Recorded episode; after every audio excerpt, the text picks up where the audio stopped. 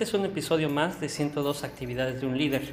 Mi nombre es Ángel Escandón y el día de hoy vamos a platicar sobre la tercera actividad para eh, manejar estas habilidades de liderazgo. Y esta habilidad, esta actividad que te estoy recomendando realizar lo más frecuentemente posible es reconocer los logros. Sabemos que las personas tienen diferentes motivaciones. algunas personas les motiva el dinero, algunas otras el reconocimiento, otras el crecimiento profesional, otras la seguridad laboral, la seguridad eh, monetaria para sus familias.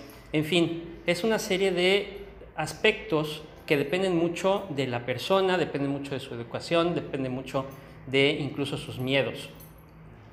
Hoy vamos a platicar sobre el reconocimiento de los logros, porque en muchas ocasiones tendemos a pensar que las personas han sido contratadas para realizar su trabajo. Y si bien en parte esto es cierto, no por eso vamos a permitir que las situaciones se vuelvan monótonas, que las situaciones se vuelvan cotidianas, que las personas estén empezando a ir a trabajar solamente por el mero hecho de obtener un dinero cada quincena o cada mes. Porque entonces la motivación empieza a decaer. Si la motivación empieza a decaer en las personas, los grupos empiezan a funcionar de manera deficiente y los logros son más difíciles de alcanzar. Entonces, por más pequeño que sea el logro que se haya tenido, el éxito, el alcance, se debe reconocer. No solamente hablamos de una palmadita en la espalda, pero es una de las primeras actividades que se puede realizar. Yo quiero eh, que tratemos de recordar, eh, trates de recordar, ¿cuándo fue la última vez que la persona que está a cargo en, tu área, en tu departamento, en tu empresa, te dio una, una palmada en la espalda y te dijo, muy bien hecho, me gustó lo que hiciste? ¿Cuántas veces, si tienes personal a tu cargo, te has acercado a la gente y le has dicho, oye, me parece fantástico tu trabajo? Oye, lo lograste, felicidades.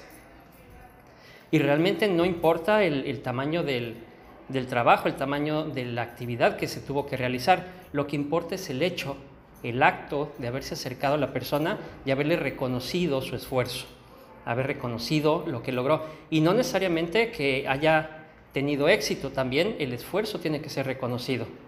Oye, yo sé que diste lo mejor de ti, no se pudo en esta ocasión, hemos aprendido algo, para la próxima saldrá. Este tipo de motivación es realmente muy evaluada por la, por la gente, por las personas, y es de esta manera que las personas empiezan a ver a la otra persona, al jefe, al, al directivo o incluso al mismo compañero como líderes. Entonces es una habilidad, es una característica que sería muy importante que vayas desarrollando si es que no la, no la tienes. No cuesta ningún trabajo, realmente es tener la mentalidad de que estás para apoyar a tus compañeros, para apoyar a tu personal y que cada logro que hagan, cada éxito que tengan, cada esfuerzo que hagan, si tú se lo reconoces, vas a lograr en ellos un factor motivacional que ninguna otra cosa se los puede dar.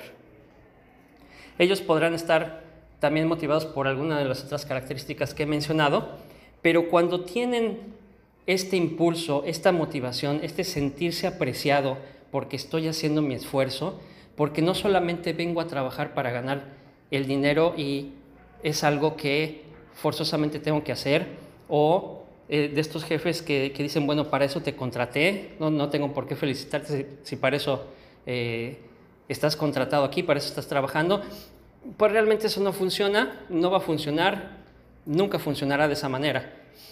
Por más que lo repitamos una y otra vez, es una mentira que nos queremos eh, meter en la cabeza de que la gente se le contrata para eso y no hay por qué felicitarlos. Todo lo contrario, completamente lo contrario. Si, por ejemplo, está lloviendo, llueve a cántaros y las personas aún así llegan a su trabajo a tiempo o con algunos minutos de retraso, hay que reconocérselos. Oye, reconozco tu profesionalismo, gracias por venir, gracias por hacer el esfuerzo de mojarte y llegar al, trabajo. Ese tipo de detalles son muy apreciados y te van a ayudar mucho en la motivación, en el desarrollo del equipo y en los logros que quieran alcanzar, en las metas, porque la gente se va a sentir apreciada. Esta es la parte importante de esto. Entonces reconoce los logros, reconoce los esfuerzos y mantente al pendiente de los siguientes episodios de este podcast, 102 actividades de un líder, para que sigamos aprendiendo, sigamos aplicando y sigamos logrando mayores éxitos. Muchas gracias por escuchar y seguimos en sintonía.